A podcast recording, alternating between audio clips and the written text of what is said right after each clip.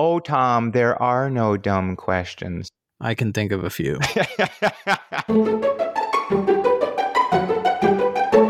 Welcome back to Reason Together, the podcast for Christians who think about stuff. I'm Thomas, here, as always, with my good friend Daniel. Howdy, howdy. Hey, how are we doing? Doing good. Doing good. Glad to be back. Uh, yes. And enjoy this. And as we get started, why don't I say a uh, shout out to our patrons over at patreon.com slash Reason Together. We thank you for uh, your support of uh, what we're doing here and uh, just making it easy on us. Uh, you know, over what is it probably, has it been within this calendar year that we've been able to hire uh, an actual po- an, a podcast editor and a blog yep. editor, which helps us yep. to get back to the thing that we really want to do, and that's to get together and talk. Um, yep. And so patrons, thank you uh, very much for your help with that. Yeah, and along those lines, uh, we do need to mention that we have a couple of new patrons yes, that have joined the Reason Together podcast family, and that, of course, is Matt and David. Matt um, and David, thank you. Now, yes. elite, uh, what, elite patron level here? Elite patrons, both wow, of them. Wow, fantastic. They went for the gusto. Amazing. Thank you, guys. Yes, much appreciated to both of you, and welcome. Make sure to take advantage of the perks that come with that. Um, if you haven't already sent us your t-shirt size, uh, mm-hmm. be sure to do that. And uh, I do believe I sent out the information to get the after show access to both of them as well. Um, and uh, get on that pa- patron message board yeah. and start some conversations and ask some questions and meet the people that are on there. Um, Sometimes it gets a little quiet, but hey, it takes somebody to get in there and say something. So um, be sure to take advantage of that. But thank you to both of you. We appreciate it. Yes, absolutely. Um, so we've got, uh, I want to ask you, um, uh, I know, I know things have been really busy for you. Um, and uh, anything you want to share about what's been going on in your life uh, in particular? Um. Yeah, the, the usual. I mean, I don't want to bore people with what is most likely a rather mundane existence, um, going from uh, work to church to work and to church and to work and to church, like like many people. Um, but uh, the work isn't always the same work. so it's, uh, um, but yeah, that's that's pretty much it. Uh, I'm trying to scale back a little bit on some of that, um, just for. Uh, you know, the sake of my family and uh, my ministry, and uh, mm-hmm. that should be happening soon. And, yeah, good. Um, I did get away for a little bit last weekend. Um, I had an opportunity to go camping for one night. Really? But instead of it being on a Friday night to a Saturday night, it was Saturday night into Sunday. Wow. And so I, I, I made sure I had to prepare for this in advance so that I could go and do this and just have some time of quietness and prayer and thought and study and reading. Um, and that's what it, what it ended up being mostly. Um, it was a ham radio event, but what's nice about the ham radio events is when you go to these in camp, you can kind of go off by yourself and in this huge, huge field, and you can pick a spot over by the tree line, which is what I did, just by myself, quiet.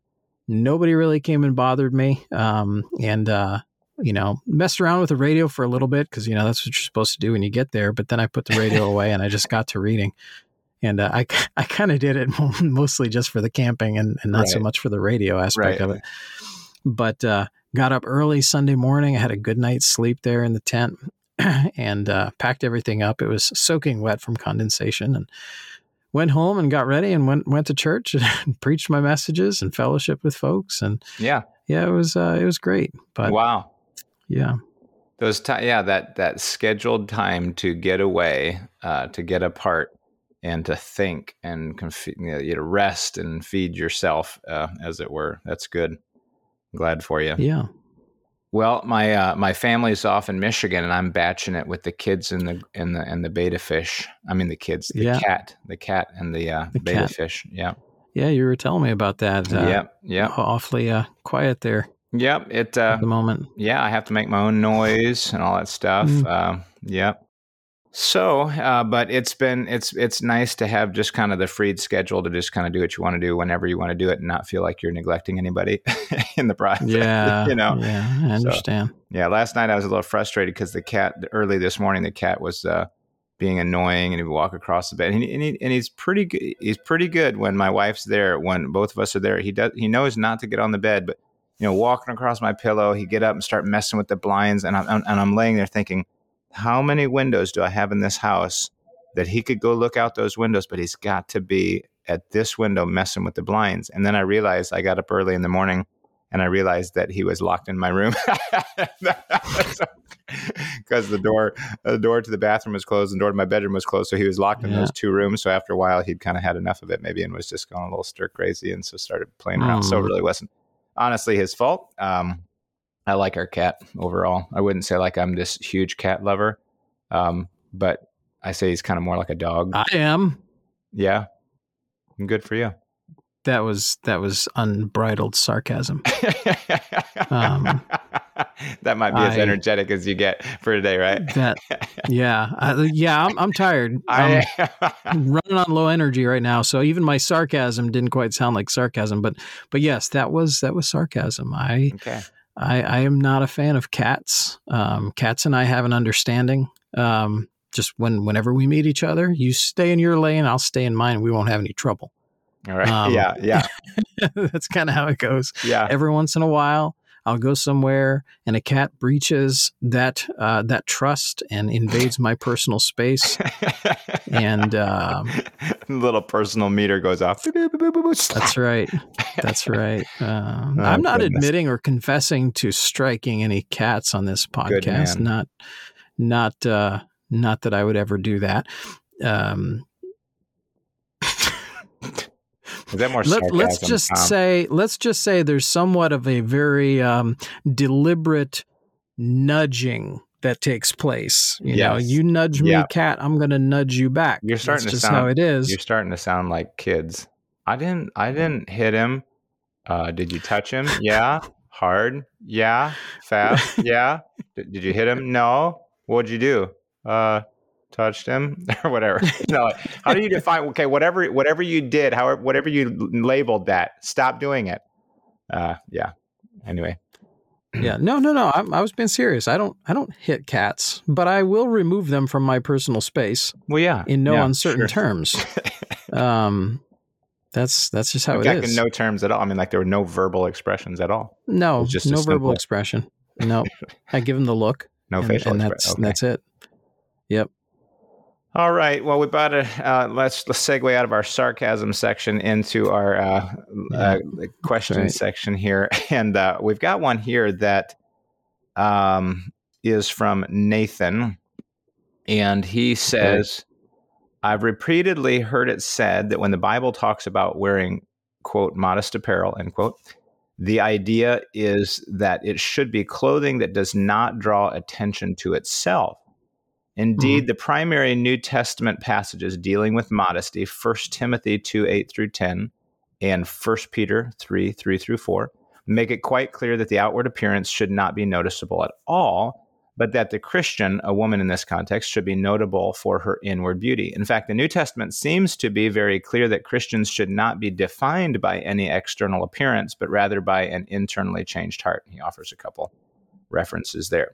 So he goes on, in relation to this principle of modesty, I've heard it pointed out that religious groups such as Amish and Mennonites do not practice modesty in their dress because their homemade clothes, bonnets, black hats, et cetera actually draw attention to themselves.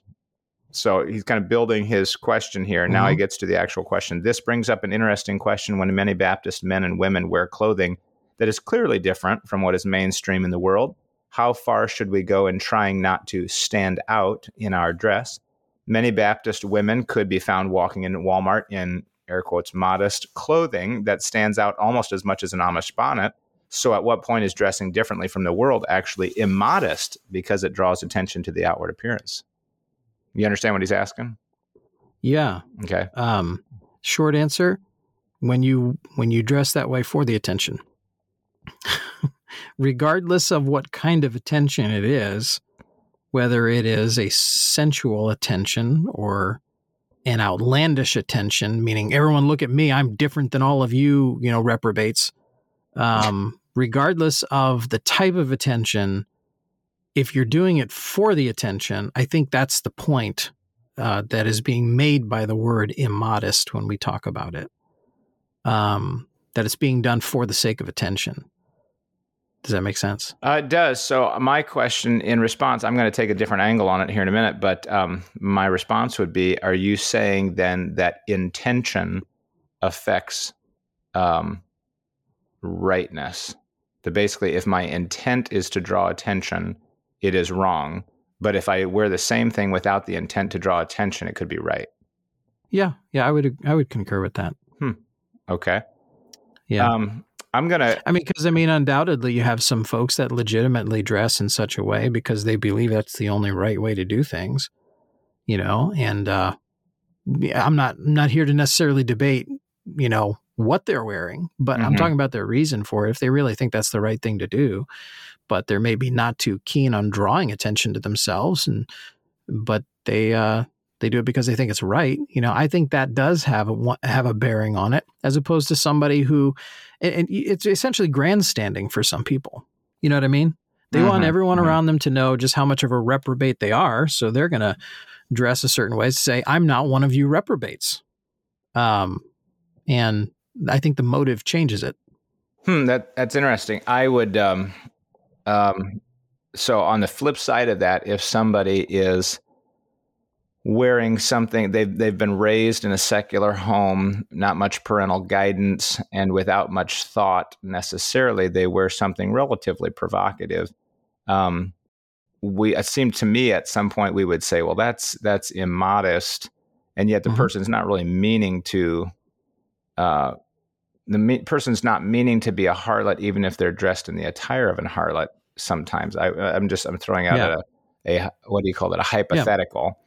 Mm-hmm. But would that not be? And I and I and I understand. Look, I'm not driving at saying. I know that's not the main issue. You see somebody maybe who's unsaved, and the way they dress is not the the worst of their issues. They need to be born again. You know, I understand that. Mm-hmm. But I'm just sure. saying we can objectively look at certain things and say, well, regardless of whether the person knew it was right or wrong, you know, it was wrong. I mean, yeah. Uh, well, I think the issue is exactly the same.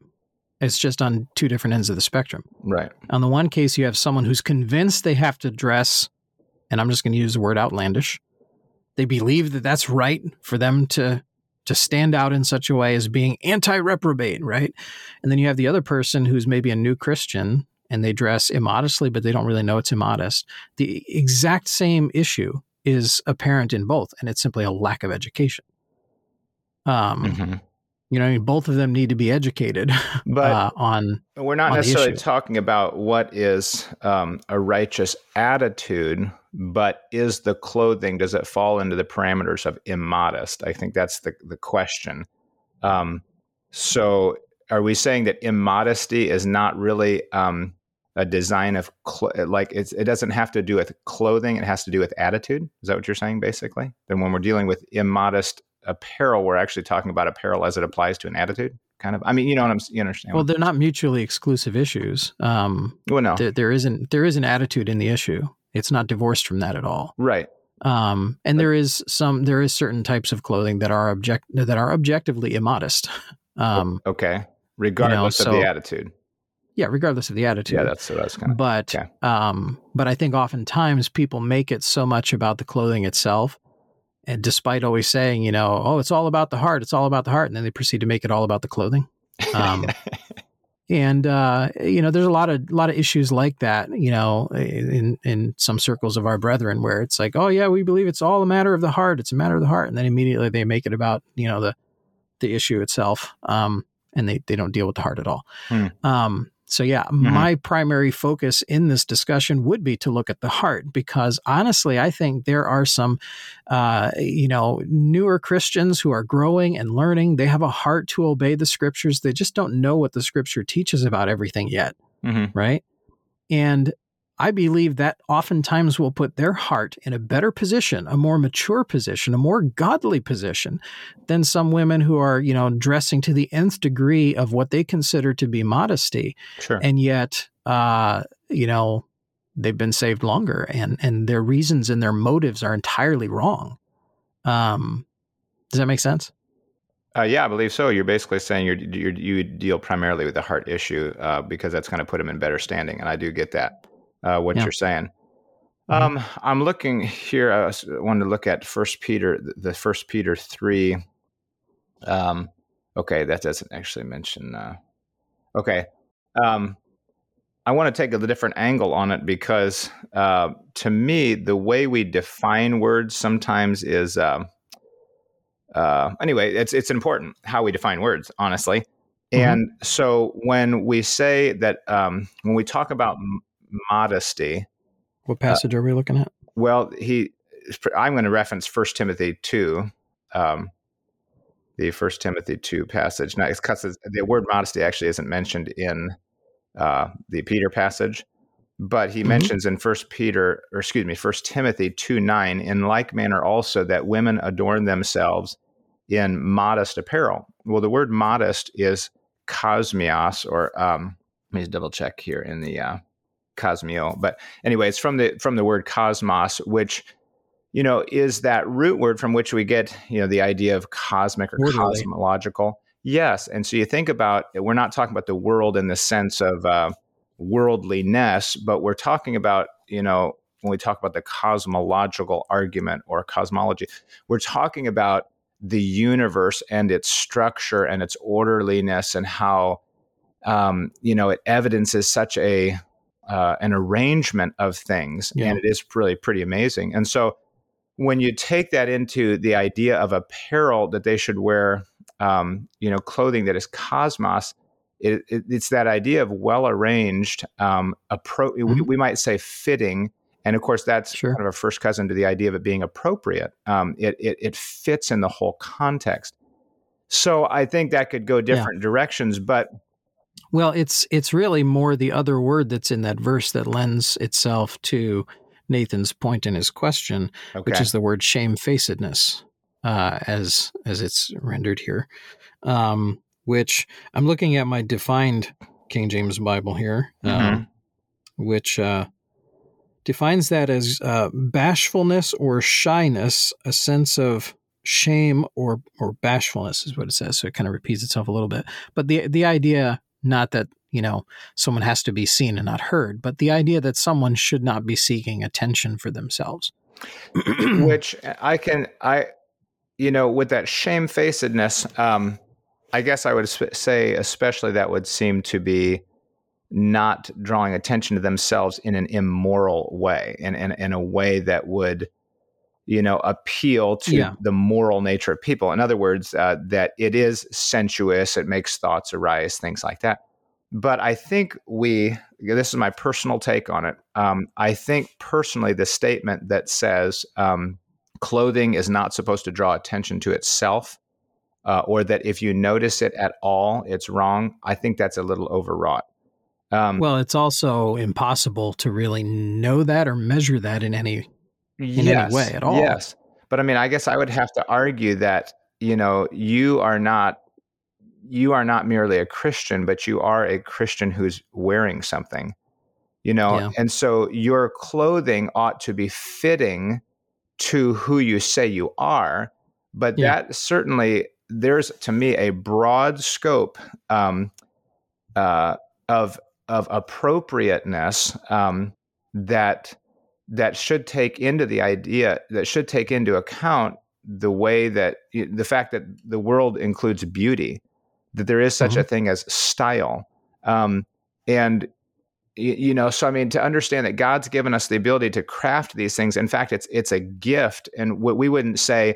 Um, you shall wear all things gray because, you know, color draws attention. Well, no, that's the point. I mean, that color makes things beautiful. Now, if it draws so much attention that it's distracting, um, yeah. and I mean distracting probably in a bad way, but I mean, we might go, yeah. obviously we could look, this. It's, it, it is subjective in the point of style, okay? And I know, yeah, you, I know you are indicating a gray area here. Yes, I, I understand that there is a point where we say, no, that, That seems to be definitely fleshly. That you know, the exposing of certain things would be considered nudity, whatever. Um, But to say, uh, oh, that's flamboyant. Like she's wearing a red vest. Okay, great. You know, uh, mm-hmm. oh, well, he's wearing a like a plaid bow tie.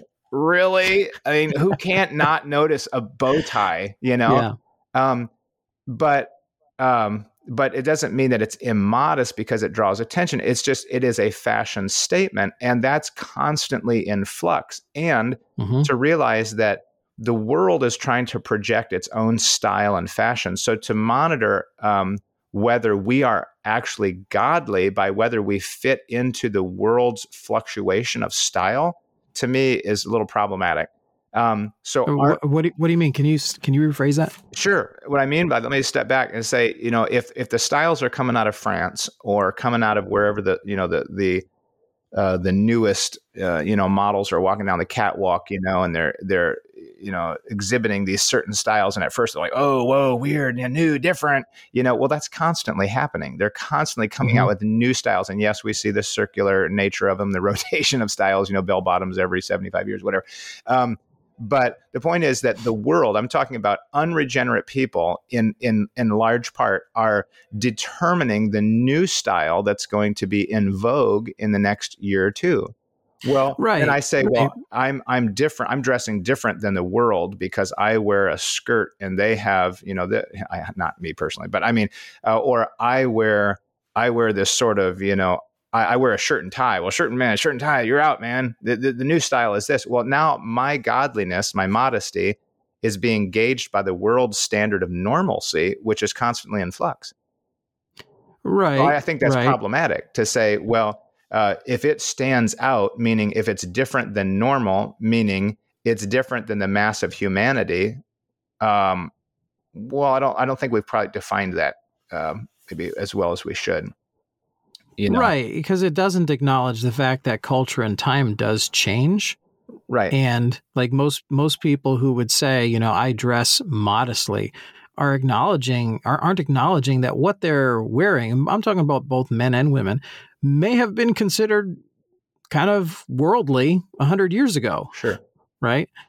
Um So there, there is some some fluctuation in what people think is just different. You know, that that's going to be different a hundred years from now, and so on. Well, um, and and you know the uh, what was I going to say? There was, you know, even even with the idea of uh, separateness in clothing, right? Mm-hmm. Which uh, is is a, a huge discussion, and and really, I I feel like in many ways we're kind of beating a dead horse here, and maybe hanging on to this talk a little too long. But, uh, you know, for instance, you know, if we want to talk about men in particular, you know, you know, well, I need to dress separately from the world. Well, what degree exactly are you referring to? Because the world wears pants, you know, the world wears jeans, you know. Right, right, exactly. You're probably right. wearing jeans right now. Right. Um, so it's like, do, do you see the difference there? You know, it's like, okay, separateness in, in what sense are you right, talking? Right, right. Um, You know, because modesty is, is one issue, separateness is another when we talk about clothing. So right, I was going to say we, that, yeah, and I agree that there's that's not the only issue when we talk about modesty. Of course, there's distinction. You know, there's different things, mm-hmm. but um, but it just in talking about modesty and defining it that way to say that it shouldn't be noticed, or or it shouldn't define you. Oh, okay, okay. Well, I mean, yeah, I mean, obviously, you want the most defining part of you to be. Um, you know, that expression of you that that mirrors your Christianity, that that you're a joyful person, that mm-hmm. you're a positive person, you're a hard worker. Okay, yeah, but it doesn't mean that you won't have uh, stylistically uniquenesses about you uh, in the same way that our personalities are God-made, and yet there is a sinful bent to them.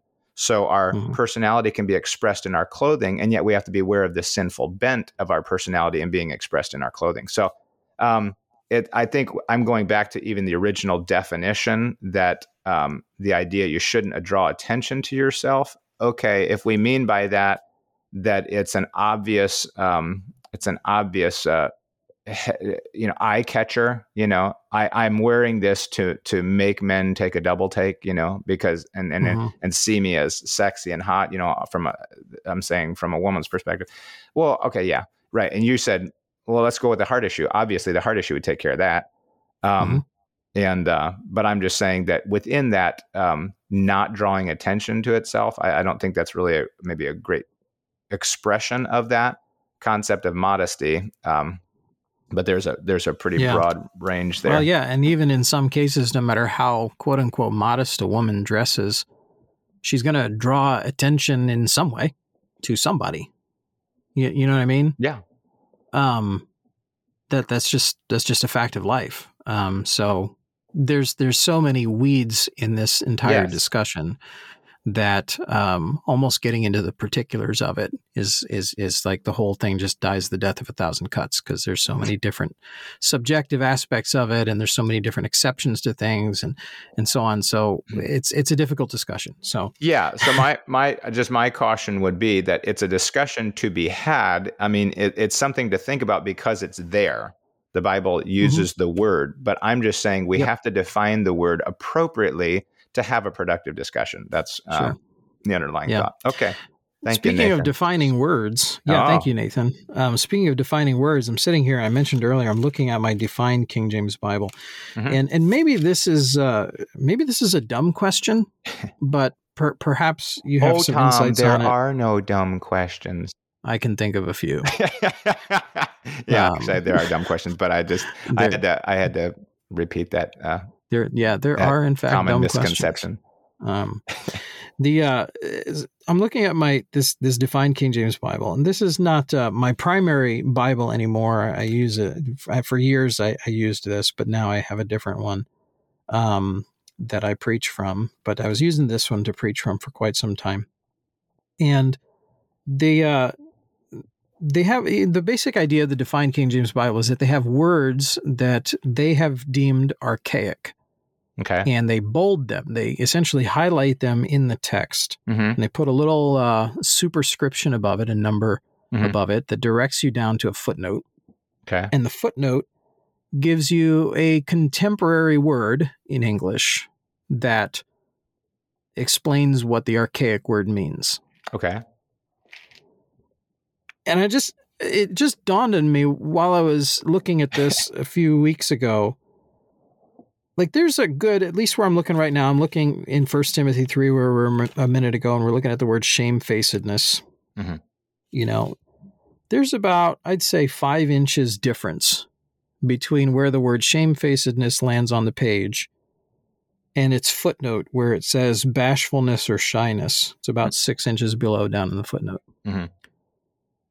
And I thought, these folks went through a lot of work to find these words in here and give a contemporary definition of it in the footnote. They went through a lot of effort. And really, the only difference between this and a version that is written in contemporary English is about five inches.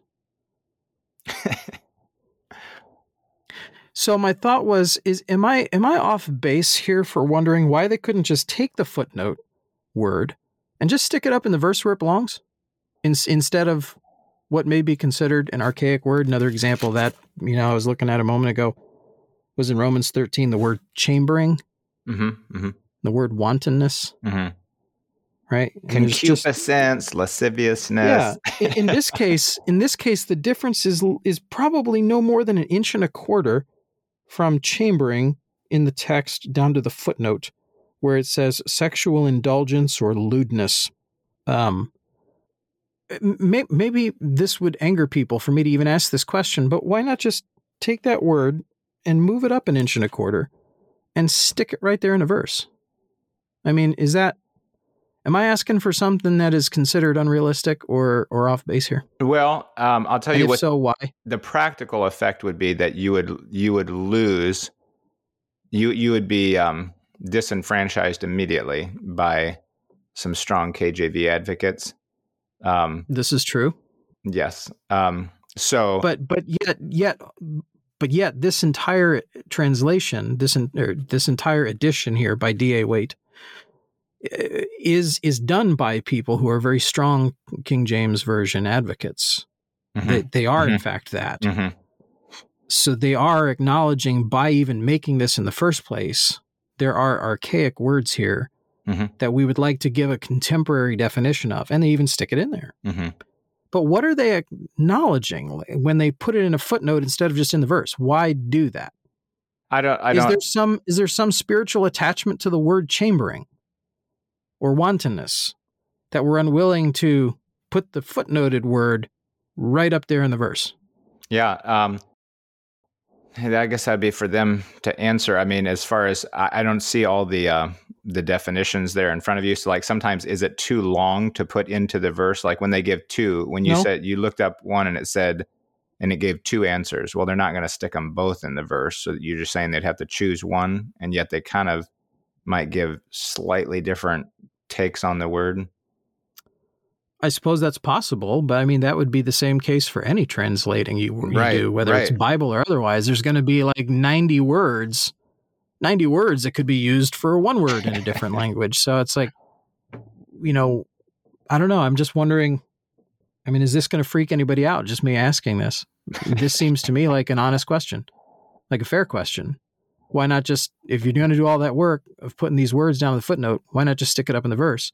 Or is there some spiritual attachment to words like shamefacedness? I can't say that there's a spiritual attachment to it. Um, you just have to trust your translator to put a uh, a fitting replacement in. You know what I mean? But I see yeah. what you're saying. I mean, they basically, that's what they did. They just didn't, they kept it separate so as to yeah. maintain the original, and by that, the seventeen sixty-nine. Well, it, they, I mean, they essentially have created a contemporary translation of the right, Bible right. without admitting that they created a contemporary translation of the Bible. Mm-hmm. And they do that just by putting it in a footnote rather than in the verse. And it seems to me like, well, if you're going to do that, just do it, right? I see what you're saying now. I'm going to throw in, uh, not that I'm, not that I'm holding on to the uh, archaic language just for the sake of archaic language, but when you start to say, okay, you know this, you know this guy, and I don't know who all is involved in that. Uh, I'm not really fam- very familiar with that um, that study Bible, but um, you know, okay, this guy has the right to pick words and substitute the archaic words for them. Well, the mm-hmm. next guy comes around, he goes, ah, I don't like that replacement. I'd actually use this word. Well, he comes out with his his translation. Somebody else says, ah, you know, I would use, I, actually, I think there's a couple other words that are archaic. I'll stick in a couple, and he comes out with his translation. Well, then you're not, you're not really homogenous on one translation. And even with something as, as, as simple as getting your kids to memorize scripture. Oh, I memorized the, you know, the Waite translation. Oh, well, you've got the, uh-huh. you know, the whatever translation, you know, so that yeah. word's a little different. And so it actually well, no, throws I, a little wrench into it. Um, you well, know, I think there's value in having a in memorizing expert. from in memorizing from one version of the Bible. And and I yeah. like the King James. I've used it my whole life. Um, I don't plan on not using it. Right? I'm not going to throw it out. Yeah, no. Um, and, but but what I mean is, like, for instance. Like you said, you know, you got different people coming up with a different word. Well, I don't like his choice of word. I'm going to use this word. Well, when the translators of any kind look up any kind of word in the original, they are, they're all doing that. They're all picking a word. I mean, that's how the King James translators did it. They pick a word in the English that right. suits the original. So. Well, and, be... and there's any number of choices for them to pick from. And they picked one. Um, and does that make sense? Yeah, but maybe, and maybe this isn't the question you're asking, but I guess my thought is that if we're talking about, I'm not against the the concept of a modern English translation that we don't, the point is that we believe that the King James has been the, you know, most accurate translation from the best manuscripts. But um, so that doesn't rule out that, you know, you, you could modernize the, the language. However, in order to keep sort of Christianity on a unified translation so as to minimize confusion and, and, you know, enable, you know, whatever, memorization and preaching, whatever. Um, then it seems to me that if you were going to do that, you would want to make it a, you'd ma- want to make it a big deal in the sense that we're getting together a committee of, of, of scholarship as well. And, and so that across, maybe across camps, you know what I mean? Whatever, we're, We're we're working together with men who are uh, able to to pick the words, and we've agreed. Okay, so th- in, in in essence, that you're trying to create the the next standard version, and I mean from the correct text, because obviously that's been attempted many times with the other text, but the next standard version for the American public. Does that make sense, what I'm saying? And instead of just one guy going, uh, this, you know, I, I would replace the archaic words with this, and, and, you know, a few thousand people buy it. And somebody yeah, else comes along but, and says, well, I don't do that. Well, why don't you, yeah. so why don't they try to make it a bigger work that says, look, uh, this is it. However, I do think you have a lot that are really attached to the King James, and not for necessarily bad reasons either. They just, yeah. they, they love the, the flow of it, the richness right. of it. Okay. Um, and they're, they honestly don't feel that the archaic, which I can, I can, I can understand that the archaic words are really a detriment um, to someone who actually just wants to put in a little bit of elbow grease and study it, you know, and figure out what it means. But um, so I, just because people are so attached to it, then are you really going to ever have a market for something that tries to replace the King James? And then if it's not going to have a market, why make it? And, you know, but if they could keep it as the King James with some explanations, okay, that sells. You know what I mean? And I don't mean that from yeah. a total marketing thing, but uh, okay, now we're helping people to understand it. It's still the King James, uh, so you have the market for it, and there you go. Mm. So you're saying it may be some sort of appeasement, or or trying to have the best of both worlds, as it were. Yeah, mm-hmm. And I, I think that I probably see. is honestly kind of the best of both worlds at yeah. this point. Okay. Um. Hmm. All right. Well, thank you for indulging me on that one. yeah. Just uh, it got it got me thinking. I'm like, it's only an inch and a quarter. Okay. Yeah. Well, speaking yeah. of reading, if we were speaking of that, maybe not a slightly awkward segue into uh, S- sort of few, tangentially. Few, we sorry. Okay, a few questions for you. I'm talking about reading now. Um, how important is it in you know, like to be able to read your tomato soup label? No, I, I just mean, how important should it be first in the life of anybody reading? I mean, this ha- a habit of, um, of finding books, reading them, reading other people. How important is that? Very. Okay. how, how important is it to a leader? I mean, when he, when a leader thinks of his, how he, how he divides his time, well, I need to do this. I need to do this. I need to do this. What, Give me a relative weight that reading should play in uh, in his priorities. I mean, is that something that he should structure time, even a fair amount of time, doing? Uh, yeah. I mean, I don't know. I'm looking for maybe a difficult part of the question, but I mean, yes. Okay. Um, okay. Yeah, I, I think that should be high on the priority, especially if the guy is not maybe inclined to be a reader. Right. I think a number of you know, people so, aren't. Yeah. And some folks just are. They just read things and right. they don't really need a reminder. They don't need to prioritize it. They just do. They have an inherent curiosity about right. all sorts of things. So they read and, and they study and they learn and they develop themselves. So it's. Okay. Let yeah. me, let me hone it down here a little bit so that the question's more focused. As far as a pastor, someone in ministry, obviously you would say it's still very important. Um, why is it important? Why is it important to read what someone else has to say about something? Are, are we talking about like theological material or? Sure. Well, I'd say theological or ministry. I mean, um, anything that's that a you know that men in ministry would read that would be seemingly valuable. I mean, they're not um, just going to read systematic theologies all day. They read you know books on. you know, parenting and technology and, yeah. you know, blah, blah, blah. Um, why yeah. is that important? I'll answer this with a quote okay. that was sent to me actually earlier today. And I ah. thought this was really good. And serendipitously, it it fits with what you're asking. Okay.